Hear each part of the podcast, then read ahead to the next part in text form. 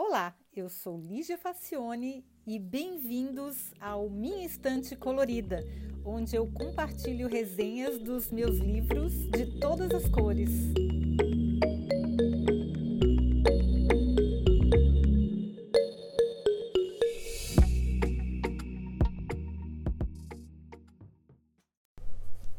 Olá! Bom, se tem uma coisa que eu amo de paixão é lojinha de museu, principalmente a parte da livraria, que sempre tem alguns livros que a gente não acha em outros lugares, né? Pois aí eu estava saindo de uma exposição meio atordoada, porque ela era muito linda, a exposição do Botticelli, que tinha originais releituras, estava bem, bem hipnotizada mesmo, e fui para a lojinha do museu e dei de cara com essa brochura linda de uma coleção que se chama A Pelican Introduction, que são versões de bolso de livros bem temas bem interessantes, e esse se chama How to See the World, que é do professor de mídia, cultura e comunicação da New York University, que se chama Nicholas Mirzoeff, que eu não sei se é assim que se pronuncia, o sobrenome dele. E, gente, é muito lindo esse livro. Até as pessoas podem dizer que eu escolho o livro pela capa, essa capa é bem clean, é bem bonita, com a minha cor favorita, que é menta. Mas. E aí as pessoas ficam rindo, ah, você compra o livro por causa da, da, da sua estante colorida, mas eu preciso dizer para vocês, gente, que às vezes a cor da lombada não tem nada a ver com a cor da capa. E então não dá para comprar o livro é, só pela capa, porque a, na hora de colocar na estante a lombada é de outra cor. Então não é, não é esse o critério. Mas eu considero bastante a capa na hora de comprar um livro, porque eu sou uma pessoa muito visual e para mim uma capa bem feita é, traduz se traduz como um cuidado editorial. Alguém leu, alguém revisou, alguém criticou e foi um trabalho cuidadoso de uma equipe para fazer aquele livro chegar até a livraria. Mas voltando ao tema desse livro, que é muito bacana, como é que a gente vai resistir a alguém que se propõe a ensinar a gente a ver o mundo, gente? Não tem como. Uma dica que eu dou é não resista, porque vale cada sílaba impressa nesse livro. Os capítulos são divididos em como ver o mundo, como ver você mesmo, como pensamos sobre o ato de ver, o mundo da guerra, o mundo da tela, cidades mundiais e mundos de cidades, um mundo em mudança, mudando o mundo e ativismo visual. Nossa, que mais que eu posso querer na vida, né? Temas que são para mim muito interessantes. Bom, é muita coisa para resumir numa resenha, mas, na minha opinião, já na introdução ele mostra que veio e apresenta números impressionantes. E até que são um pouco atuais, porque o livro é do final de 2015. Ele tem sete anos, mas é, é, ele é, é relativamente recente. Mas quando ele fez a pesquisa para escrever o livro, 52% da população da Nigéria, mais da metade, tinha menos de 15 anos de idade, gente.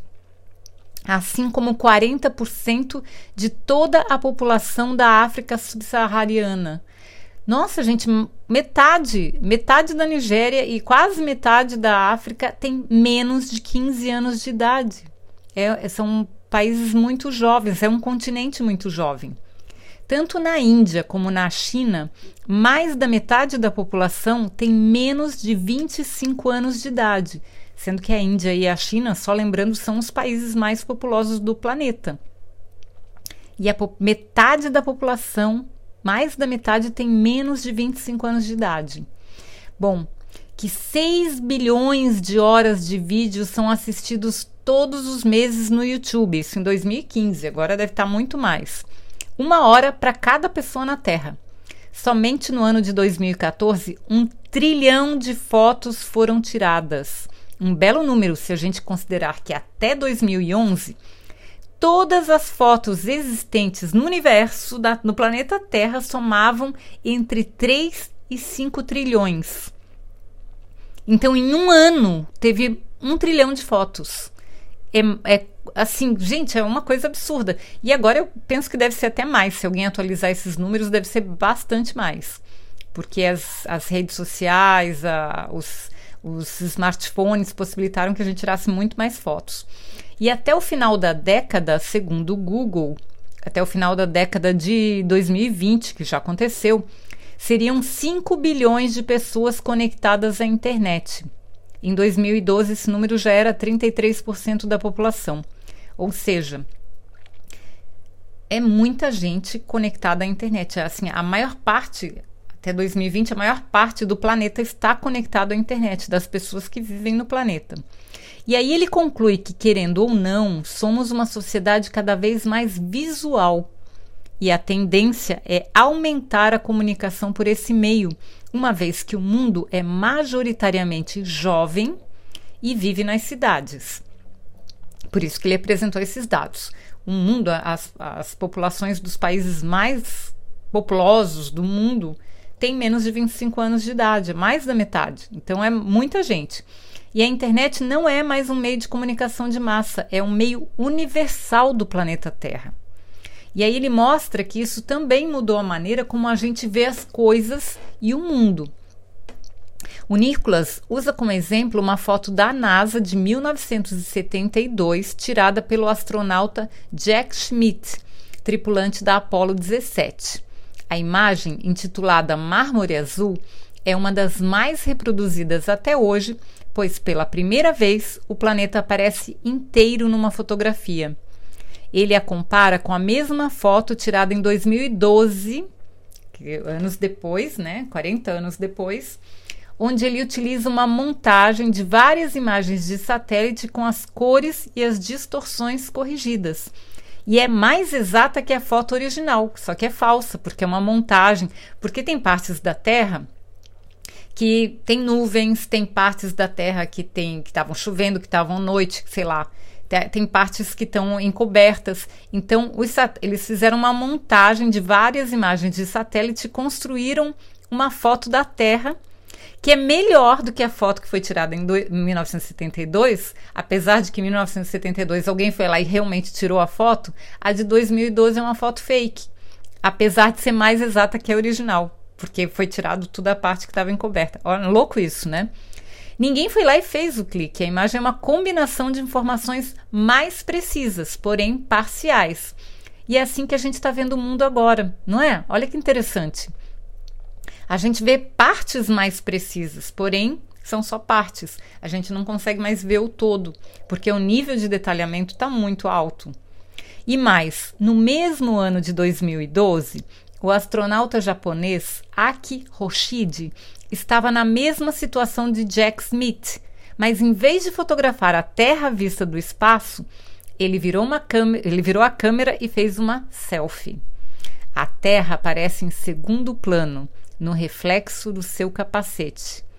Mais emblemático e impossível, né, gente? A era das selfies. Bom, não à toa, o primeiro capítulo é todo sobre o fenômeno das selfies. E o bacana é que o autor não gasta tempo fazendo críticas a essa juventude que está aí. Ele analisa fatos, tendências e nos ajuda a ver esse mundo tão surpreendente, conectado, imediatista e cada vez mais visual. Mirzoeff afirma que a cultura visual envolve as coisas que nós vemos um modelo mental que define como e o que nós vemos e o que podemos fazer com o resultado disso. Cultura visual é a relação entre o que percebemos visível e o nome que damos ao que está sendo visto. Olha que interessante isso. Isso implica em conhecer também o que é invisível, o que é aquilo que a gente não percebe. Gente, esse livro é muito, muito bom. Ele ainda diz que o conceito de cultura visual mudou de 1990 para cá. Antes a gente tinha que ir ao cinema para ver os filmes, ao museu para ver exposições ou visitar alguém em casa para ver suas fotografias. E ele diz mais: ver não é acreditar, é algo que nós fazemos, é uma espécie de performance. Então, ver para ele é uma espécie de performance, é uma ação que a gente faz. Então, de 1990 para cá, a gente vê muito mais do que a gente via antes, porque além de continuar podendo ir ao cinema, a gente tem outras maneiras de ver pela internet, Netflix e, e TV cabo e muitas outras possibilidades. A gente não precisa ir ao museu para ver as exposições, apesar de a gente poder continuar indo ao museu. E a gente pode conversar com alguém sem ir na casa da pessoa. A gente vê, faz chamadas de vídeo, a gente faz várias maneiras, mas todos esses, todos esses contatos são visuais, são cada vez mais visuais. Olha, eu acho que vale a pena ler o livro inteiro. Ele fala sobre graf os grafites, os mapas, a diferença conceitual entre as atuais selfies e os antigos autorretratos, as mudanças climáticas, a arte contemporânea, o fenômeno da urbanização, a comunicação e a conexão das cidades e principalmente sobre como é possível mudar o mundo por meio de mensagens visuais. Olha, eu estou pensando até em reler esse livro que faz tempo já que eu li, eu, na verdade, eu li em 2016, já faz bastante tempo, mas em pegar cada capítulo dele e analisar, porque realmente é um livro que vale muito a pena. Eu fui dar uma olhada na Amazon do Brasil e ele não existe em português, mas ele existe em espanhol e italiano, além de inglês, né, que é o original.